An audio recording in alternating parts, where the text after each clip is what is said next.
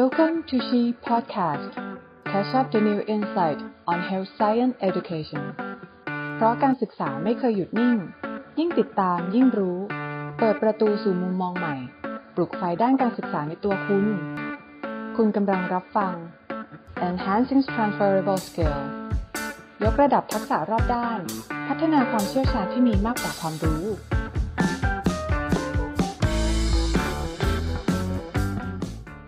สวัสดีท่านผู้ฟังทุกท่านนะครับ ผมนายแพทย์วุฒิพัฒน์เอี่ยมมีชัยนะครับ จากภาควิชาจิตเวชศาสตร์แล้วก็ศูนย์ความเป็นเลิศด้านการศึกษาวิทยาศาสตร์สุขภาพนะครับหรือว่าศูนย์ SHEE นะครับ วันนี้ก็ยินดีต้อนรับท่านผู้ฟังทุกท่านนะครับ กลับมาพบกับ SHEE Podcast ในซีรีส์4นะครับเรื่องของ enhancing transferable skill นะครับ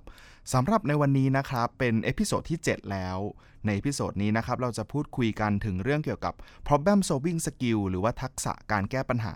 ในโรงเรียนวิทยาศาสตร์สุขภาพครับ และในวันนี้ครับเราได้รับเกียรตินะครับจากผู้เชี่ยวชาญนะครับ รองศาสตราจารย์นายแพทย์เชิดชัย นพมณีจำรัดเลิศนะครับ อาจารย์เป็นรองคณะบดีฝ่ายนวัตกรรมบริการ และคุณค่าองค์กร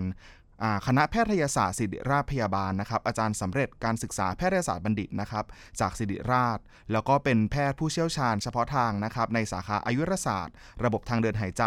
และเวชศาสตร์การนอนหลับนะครับ นอกจากความเชี่ยวชาญในวิชาชีพแพทย์แล้วนะครับ อาจารย์ยังสำเร็จการศึกษา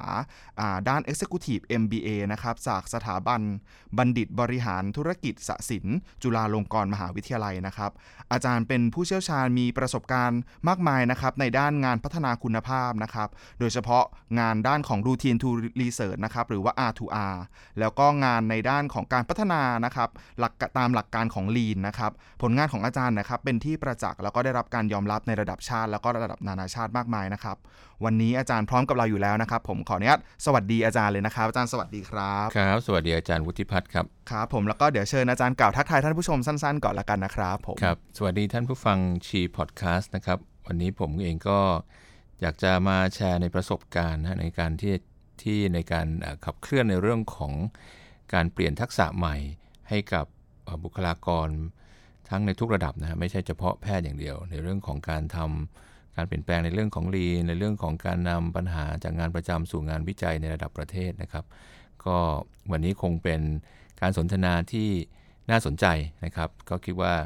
ก็จะพยายามทำหน้าที่ให้ดีที่สุดนะครับ ที่จะแชร์ว่าเอ๊ะเราเรามีแนวคิดเรื่องนี้อย่างไรบ้าง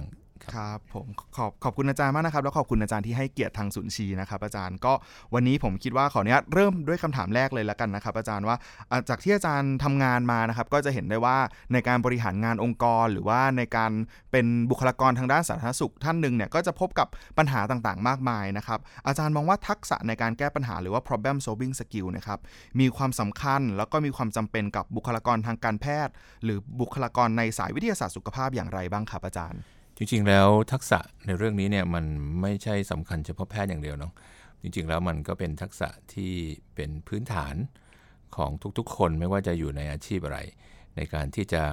นำความรู้ที่เราได้เรียนมาเนี่ยหรือได้ได้ศึกษามาเนี่ยมาแก้ปัญหาเฉพาะในสิ่งที่เกิดขึ้นกับกับที่เราเห็นอยู่นะครับโดยเฉพาะอย่างยิ่งตอนนี้เนี่ยโลกทุกวันนี้เป็นโลกใหม่ ที่เราเรียกว่า VUCA world นะครับเป็นโลกที่มี volatility มี uncertainty complexity และ ambiguity นะครับซึ่งมันเป็นความท้าทายมาก เพราะว่ามันเป็นโลกเราเรียกว่า new normal ละเพราะนั้นทักษะในการที่เราจะเอาความรู้ที่เราได้เรียนมาเนี่ยมาแก้ปัญหา เพื่อทำให้ตอบสนองกับปัญหาที่มันเกิดขึ้นอย่างรวดเร็ว แล้วก็มีข้อมูลที่ไม่ชัดเจน มีความซับซ้อน และมีความไม่แน่นอนได้อย่างไรนะผมคิดว่าเรื่องนี้เป็นเรื่องที่ที่สำคัญมากๆนะครับแล้วก็ในอดีต เรื่องความรู้อาจจะเป็นเรื่องที่สำคัญ แต่ในปัจจุบันเนี่ยการหาความรู้เนี่ยมันเป็นเรื่องที่เข้าถึงได้ง่ายมากนะฮะจากในเรื่องของอินเทอร์เน็ต ในเรื่องของ Google ในเรื่องของการ Search Engine ทั้งหลายหรือแม้แต่ YouTube เพราะฉะนั้นการหาความรู้เนี่ยมันไม่ใช่เป็นอุปสรรคอีกต่อไปละ แต่ปัญหาที่สำคัญก็คือ เราจะเอาความรู้เนี่ยมาวิเคราะห์ แล้วตัดสินใจให้อย่างถูกต้องได้อย่างไร เป็นเรื่องที่สำคัญมาก แล้วจากประสบการณ์ที่อาจารย์ผ่านมาครับโดยประสบการณ์ส่วนตัวอาจารย์เลยอาจารย์อาจารย์มองว่าทักษะการแก้ปัญหาเข้ามามีบทบาทในชีวิตอาจารย์ในประสบการณ์อาจารย์อย่างไรบ้างครับ จริงๆเพียงแค่เรื่องของความเป็นแพทย์นะครับเเราเราเรียนแพทย์เนี่ยเราเรียนทั้งความรู้ knowledge แล้วก็ทักษะในการที่จะเก็บรวบรวมข้อมูลนะครับแล้วก็นำข้อมูลเหล่านั้นเนี่ยมาวิเคราะห์เพื่อตอบโจทย์ปัญหาของผู้ป่วยแต่ละราย นะผมคิดว่าอันนี้เป็นเรื่องที่ที่ที่ที่สำคัญมาก เพราะว่าผู้ป่วยแต่ละรายเนี่ยมีปัญหาและมีเบสิกพื้นฐานที่ไม่เหมือนกัน แต่ความรู้ที่เราเรียนเนี่ยมันเป็นความรู้ in general แต่เราจะต้องสามารถเอาข้อมูลทั้งหมดเหล่านี้มาวิเคราะห์ได้ว่าเราจะออกแบบ หรือเราจะวินิจฉัยออกแบบการรักษาให้กับผู้ป่วยแต่ละรายอย่างเหมาะสมได้อย่างไรเนี่ยมันจึงต้องอาศัยการคิดเชิงวิเคราะห์ที่เขาเรียกว่า critical thinking skill อย่างอย่างอย่างเหมาะสม พื่อทำให้เราเนี่ยสามารถตัดสินใจวินิจฉัยและการรักษาออกแบบการรักษาให้กับผู้ป่วยแต่ละรายได้อย่างที่อย่างเหมาะสมนะครับผมคิดว่าพื้นฐานตรงนี้ก็เป็นเรื่องที่ที่ที่สำคัญมากนะแล้วก็มันสามารถใช้ได้กับเป็นสิ่งที่เป็นทักษะที่สำคัญมากที่ต้องใช้กับวงการแพทย์ โดยเฉพาะบุคลากรทางการแพทย์ครับครับอาจารย์ แล้วทักษะ คือนอกเหนือจากที่งานทางคลินิกครับอาจารย์ ในชีวิตทั่ว ๆ ไปของเรา หรือว่าในการเป็นผู้บริหารองค์กรเนี่ยครับอาจารย์ ทักษะในการแก้ปัญหาในชีวิตทั่ว ๆ ไปตรงนี้มีความแตกต่างกับทักษะการแก้ปัญหาทางคลินิก หรือว่า clinical problem solving skill อย่างไรบ้างครับอาจารย์ครับจริงๆหลักคิดเนี่ยคิดว่าคงไม่มีความแตกต่างกันมากเท่าไหร่นะแต่เพียงแต่รูปแบบของปัญหาสถานการณ์ แล้วก็คนที่เราจะร่วมในการแก้ปัญหาให้เขาเนี่ยอาจจะมีความแตกต่างบ้างนะครับ ยกตัวอย่างเช่นในเรื่องของการบริการของบุคลากรในทางการแพทย์ หรือว่าผู้บริหารในระดับหัวหน้าหน่วยหัวหน้าฝ่ายอะไรก็แล้วแต่เนี่ยนะครับเราจะเห็นว่าปัญหาที่เข้ามามันอาจจะแตกต่างกัน ซึ่งอาจจะต้องมีมุมมองที่เราเรียกว่า system thinking นะครับมีมุมมองเชิงระบบที่มองว่าไอสิ่งที่เราเห็นเนี่ยปัญหาที่มันเกิดขึ้นถ้ามองในทางการแพทย์มันก็เหมือนอาการวิทยาที่คนไข้มาโรงพยาบาลด้วยอาการเหล่านี้นะครับ แต่ถ้าเรามองในแง่ของการให้บริการหรืองานที่เราทำปัญหาที่เกิดขึ้นเนี่ยมันก็คือแค่อาการแสดงของของอะไรของ structure หรือโครงสร้างนะครับว่าโครงสร้างแบบนี้แหละ มันถึงได้ทำให้เกิดอาการแบบนี้นะครับแล้วเราก็จะต้องมานั่งดูแล้วว่า แล้วไอ้ structure เหล่านี้ root cause ของมันคืออะไรนะครับเช่นเดียวกันในทางการแพทย์ อาการที่แสดงออกมาเอ๊ะตกลงแล้วมันมี pathophysiology อะไรที่ผิดปกติ แล้วถึงทำให้เกิดอาการแบบนี้การรักษาก็ต้องไปลงไปที่ต้นเหตุของสาเหตุของโรคนะครับ เช่นเดียวกันกับระบบ เราก็ต้องมานั่งดูว่าสตรัคเจอร์ที่มีมุมมองในเชิง system thinking ว่าเอ๊ะมันเกิดอะไรขึ้น ตรงมากขึ้นซึ่งผมคิดว่าเป็นเป็นเรื่องเล่าที่ผมไปพบในต่างจังหวัด เรารู้สึกประทับใจมากนะครับ ก็คือว่ามีผู้ป่วยคนหนึ่งเป็นคุณยายนะครับ เป็นเบาหวาน มาโรงพยาบาลทุกครั้ง ไม่เคยมาตามนัดเลย นะครับ เช่นคุณหมอนัด2เดือน คุณยายก็จะมาอาจจะเดือนที่ 3 ปัญหาก็คือยาหมด ยาหมด แล้วก็จาะเลือดหลักทีไร น้ำตาลก็จะสูงมากนะครับ เมื่อไปเจอคุณพยาบาลคัดกรอง คุณพยาบาลก็จะบ่นกับคุณยายว่า เอ๊ะทำไมถึงไม่มาตามนัดนะครับ เมื่อเข้ามาพบคุณหมอ คุณหมอก็บ่นอีกรอบหนึ่งว่า เอ๊ะคุณยายไม่รู้หรือว่ามันสำคัญทำไมถึงไม่มาตามนัดนะครับ แล้วก็สั่งยาไป เป็นอย่างนี้เป็น เป็นมาเป็นปีนะครับ ปัญหาก็เป็นเหมือนเดิม อยู่มาวันหนึ่งเนี่ยคุณหมอที่โรงพยาบาลชุมชนต้องไปประชุมวิชาการ ก็จึงไม่มีคุณหมอเพียงพอที่มาตรวจ ก็จึงมีคุณหมอจากโรงพยาบาลจากจังหวัดบ้างก็มาช่วยออกตรวจนะครับ วันนั้นก็เป็นคุณยายก็มาพบกับคุณหมอท่านใหม่นะครับเป็นครั้งแรกที่เมื่อพยาบาลคุณคุณยายมาถึงพบหมอก็เหมือนเดิมฮะก็คือ ไม่มาตามนัดเหมือนเดิม แล้วก็ขาดยาเหมือนเดิม แต่เป็นครั้งแรกที่คุณหมอถามคุณยายว่า คุณยาย คุณยายช่วยเล่าให้หมอฟังหน่อยว่าทำไมคุณยายถึงมาโรงพยาบาลตามนัดไม่ได้ คุณยายร้องไห้เลยนะ เพราะว่าตลอดหลายปีที่ผ่านมา คุณหมอและพยาบาลไม่เคยมีใครถามเขาเลยว่าทำไมเขาถึงมาตามนัดไม่ได้นะครับ คุณยายร้องไห้แล้วก็บอกว่ายายรู้ดีเบาหวานต้องกินยาให้ตรงเวลา แล้วนัดเมื่อไหร่ต้องมาให้ตรง เพราะอย่าให้ยาขาด แต่การมาโรงพยาบาลของยายเนี่ยจะมาได้ก็มาต่อเมื่อลูกเขยต้องขับรถมาส่ง แต่ลูกเขยยายเนี่ยเมาทุกวัน ถึงวันนัดยายแต่งตัวมารอทุกวัน นี้รอมาสิบวันละและนี่เป็นวันแรกที่เขาไม่เมา แล้วเขามาส่งจะเห็นว่าเพียงแค่การเปิดใจ เข้าใจสถานการณ์ของผู้ป่วยแต่ละราย ให้เห็นปัญหาเชิงระบบเนี่ยผมเชื่อว่าการปฏิบัติของแพทย์และพยาบาลต่อผู้ป่วยคนนี้จะเปลี่ยนไปโดยสิ้นเชิง การแก้ปัญหาก็จะเปลี่ยนไปโดยสิ้นเชิง เช่นอาจจะเป็นว่าไม่เป็นไรคุณยายเดี๋ยวหมอนัด 3 เดือนนะแต่สั่งยา 4 เดือน เผื่อไว้เลยว่าเกิดอ่ยาหมดก่อน ยาหมดก่อนเนี่ยอย่างน้อยๆยายก็ยังมีสแปร์อยู่ไว้ทั้งหนึ่งเดือนครับอะไรประมาณอย่างนั้นนะครับ ผมผมคิดว่า การการการมองเชิงระบบ การเข้าใจถึงถึงสถานการณ์ต่างๆ เหล่านี้มันเป็นเป็นส่วนที่ที่สำคัญมากๆ ที่จะเป็นทักษะที่ไม่ว่าจะเป็นทุกอาชีพอะไรนะครับ โดยเฉพาะอาชีพแพทย์และบุคลากรทางการแพทย์เนี่ยถ้าเราสามารถเปิดเอมพัตตีรับฟังสถานการณ์ต่างๆเนี่ยมันจะทำให้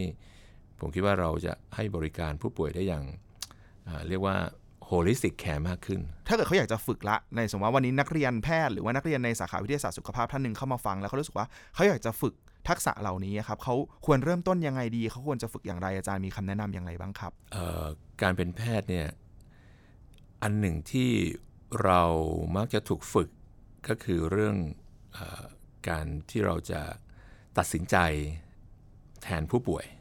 นะฮะเมื่อเราได้ข้อมูลเราวิเคราะห์แล้วเราก็ตัดสินใจให้กับผู้ป่วย ผมคิดว่าบางครั้งเราอาจจะต้อง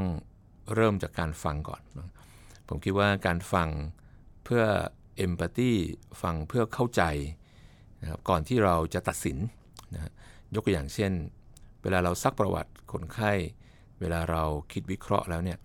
แล้วเราอาจจะตัดสินว่าเอ๊ะทำไมผู้ป่วยถึงมีพฤติกรรมแบบนี้ทำไมผู้ป่วยถึงตัดสินใจแบบนี้ทำไมถึงเลือกช้อยแบบนี้ ก่อนที่เราจะตัดสินใจว่าเขาคิดถูกหรือคิดผิดเนี่ยผมคิดว่าเราอาจจะถอยมาอีกสักนิดหนึ่งมาทำความเข้าใจว่า เอ๊ะทำไมเขาถึงคิดแบบนั้น ถึงแม้เราฟังเนี่ยบางครั้งเราก็จะพบว่าเราก็เข้าใจบริบททั้งหมดไม่ได้หรอกนะครับการตั้งคำถามแล้วก็การให้ผู้ป่วยมีส่วนร่วมในการตัดสินใจเนี่ยผมว่าเรื่องนี้เป็นเป็นเป็นเรื่องที่ที่ที่สำคัญมาก ทีนี้ส่วนที่ผมอยากทราบคือ แล้วถ้าเกิดสมมตินักเรียนคนหนึ่งเขาอยากจะฝึกเนี่ยครับอาจารย์อาจารย์มองว่าเขาจำเป็นที่จะต้องอมองหาประสบการณ์อย่างอื่นไหมหรือว่าจริง ๆ การเรียนการสอนเขาดูแลคนไข้ทั่ว ๆ ไป เขาก็สามารถฝึกทักษะเหล่านี้ได้ ผมผมคิดว่าสิ่งที่ที่มีแล้วมีอยู่แล้วเลยนะฮะก็คือผู้ป่วยที่เขาต้องรับผิดชอบนั่นแหละในในการรับผู้ป่วยเนี่ยอยากให้นักเรียนแพทย์นะครับซักประวัติทำความเข้าใจบริบทของผู้ป่วยให้ได้มากที่สุด ตัวนั้นแหละคือความรู้ที่แท้จริง นะครับว่าเอ๊ะทำไมผู้ป่วยถึงป่วยเป็นโรคนี้ทำไมเขาถึงมาโรงพยาบาลซ้ำทำไมเขาถึงแอดมิดซ้ำเอ๊ะทำไมเขาถึงไม่กินยาเอ๊ะทำไมเขาถึงยังไม่ปฏิบัติตามที่แพทย์แนะนำแล้วทำให้ต้องกลับมาใหม่ เพราะฉะนั้นแต่ละคนเนี่ยก็จะมีปัญหาที่ที่แตกต่างกัน เช่น ครอบครัวนี้อาจจะไม่มีคนดูแลคนที่ทำอาหาร เขาไม่สามารถเลือกอาหารได้ ถึงแม้หมอจะบอกว่า ไม่ให้กินเค็มไม่ให้กินหวาน แต่เขาไม่มีสิทธิ์เลือกเขาก็ต้องทาน การรับผู้ป่วย เราจะต้องบอกเลยว่าถึงแม้จะเป็นเคสเดิมๆนักเรียนบางนักเรียนแพทย์บางคนอาจจะบอกโอ้ได้รับเคสแบบเดิมอีกแล้ววินิจฉัยแบบเดิม แต่มันไม่มีนะฮะที่เป็นผู้ป่วยแบบเดิมๆผู้ป่วยแต่ละคนเนี่ยจะมีบริบทที่แตกต่างกัน นั่นแหละคือสิ่งที่นักเรียนแพทย์จะได้เรียนรู้อย่างอย่างเรียกว่าอย่างอย่างแท้จริงแล้วก็มันมี มีวัตมี env- มีวัตถุดิบมีมีเคสให้เราได้เรียนรู้อยู่แล้ว เพราะฉะนั้นอย่าไปมองว่าโรคทั่วไปโรคง่ายๆ ฉันรู้อยู่แล้ว ในเชิงความรู้ทางคลินิก จากที่อาจารย์สอน แต่จริงๆ ผู้ป่วยแต่ละรายเนี่ยไม่เหมือนกันเลยนะแต่ถ้าเกิดว่าจะแอด a n c e ขึ้นมาเนี่ยผมคิดว่าด้วยเทคโนโลยีสมัยใหม่นะครับในเรื่องของการทำ simulation ที่เป็นในเชิงของการใช้ เหมือนกับตอนที่เราเรียนเรื่องของ simulation ในการทำ CPR นะครับ เราก็ทำกับหุ่นจำลองที่ใส่ข้อมูลเข้ามาว่า คนไข้มีอาริทเมียแบบนี้เราจะทำอย่างไรนะครับทำผิดก็ไม่เป็นไรนะเพราะว่าผู้ป่วยไม่ได้เสียชีวิต แต่ว่ามันเป็นสถานการณ์ที่มันถูกอัลกอริทึมไว้เรียบร้อยแล้วว่า ถ้าตัดสินใจถูกจะเกิดอะไรขึ้น ตัดสินใจผิดจะเกิดอะไรขึ้น ผมคิดว่า ไอ้สิ่งเหล่านี้เป็นสิ่งที่ที่สำคัญที่ที่จะทำให้นักเรียนเนี่ยได้วิเคราะห์รวบรวมข้อมูลตัดสินใจในเวลาที่สั้นอย่างรวดเร็ว แล้วก็รู้ผลว่าตัดสินใจผิดจะเกิดอะไรขึ้นนะครับผมคิดว่าอันนี้ก็เป็นสิ่งที่เราอาจจะต้องสร้างสถานการณ์สภาพแวดล้อมที่ทำให้นักเรียนเนี่ยได้มีโอกาสได้เป็น active learning อย่างแท้จริง โดย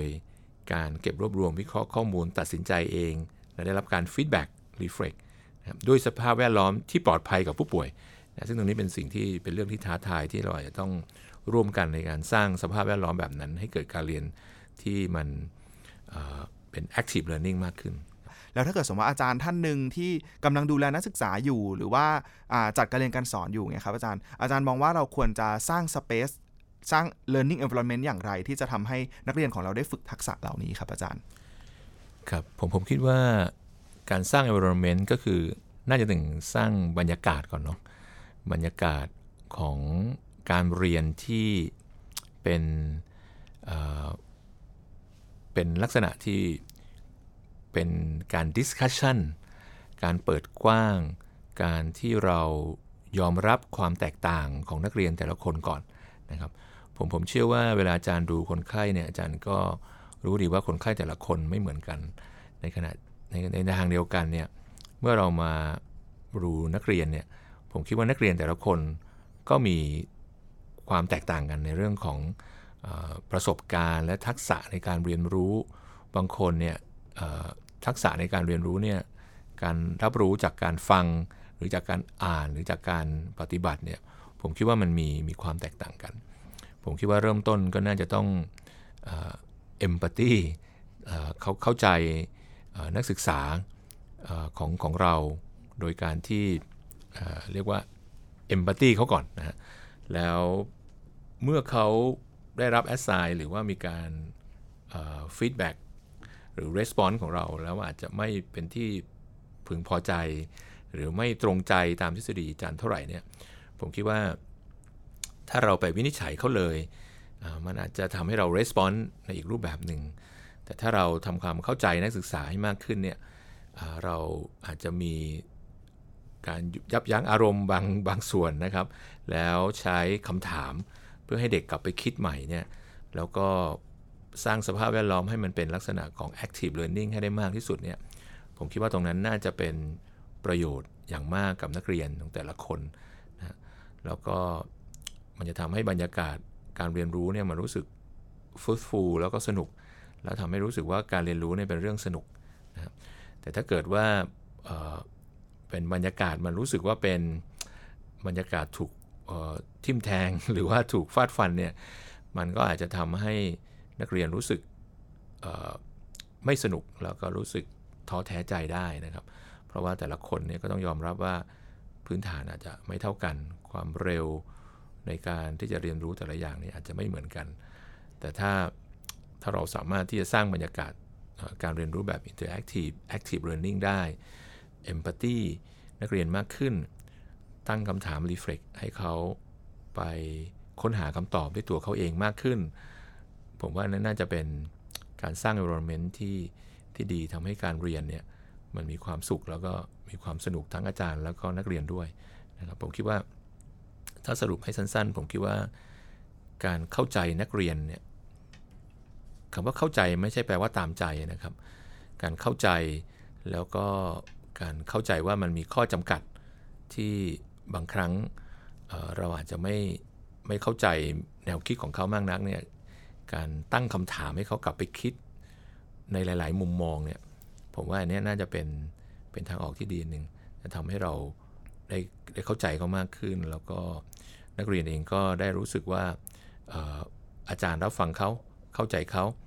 บางทีเราก็จะมีความรู้สึกว่าตอนนี้ปัจจุบันเนื้อหาความรู้มันเยอะมากอ่าเรา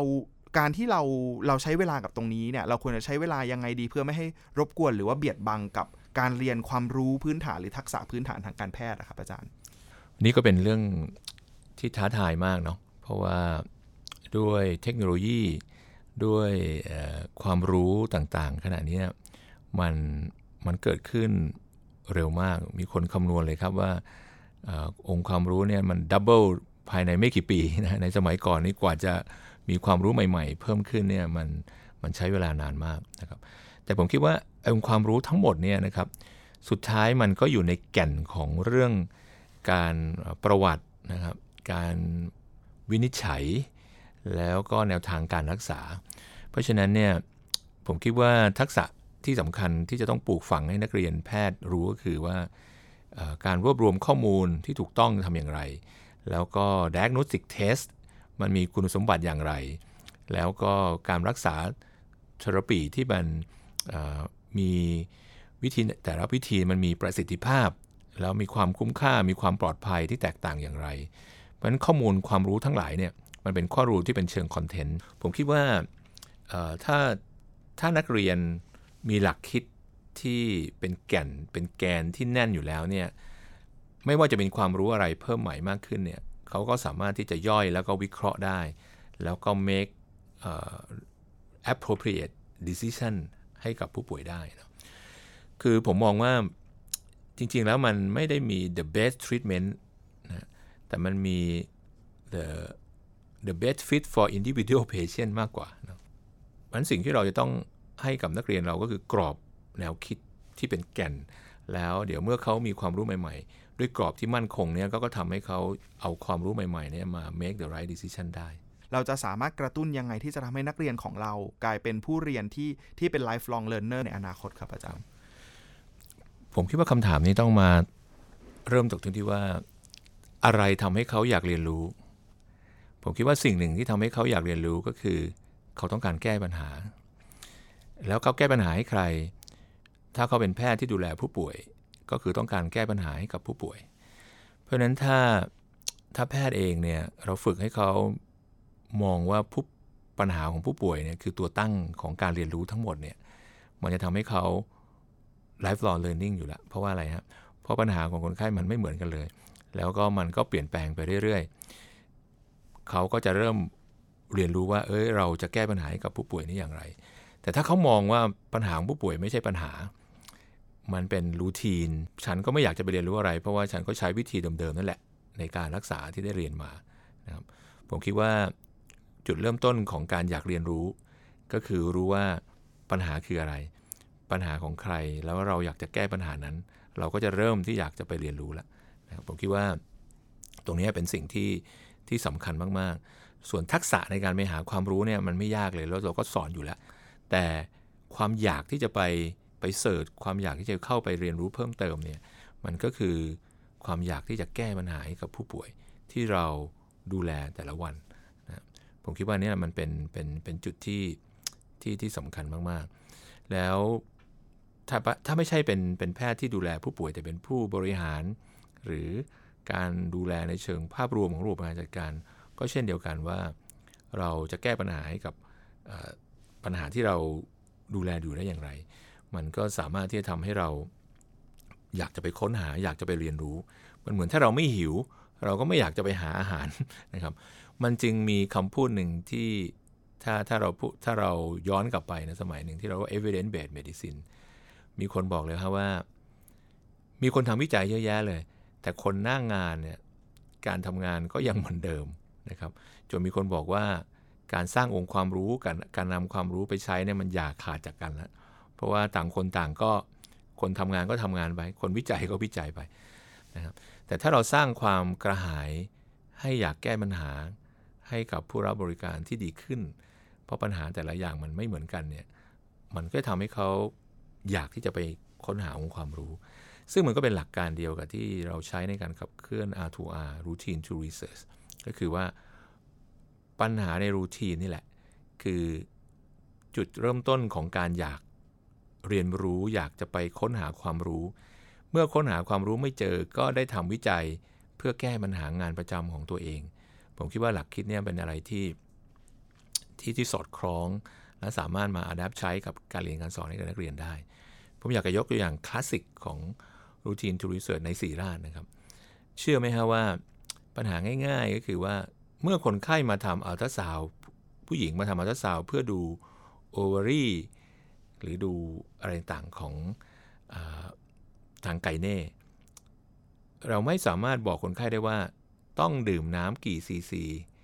ดื่มน้ำนานแค่ไหน เพื่อให้ full bladder และเวลาทำอัลตราซาวก็สามารถเห็น structure ของโอเวอรี่ของออื่นๆ ได้อย่างเห็นได้ชัด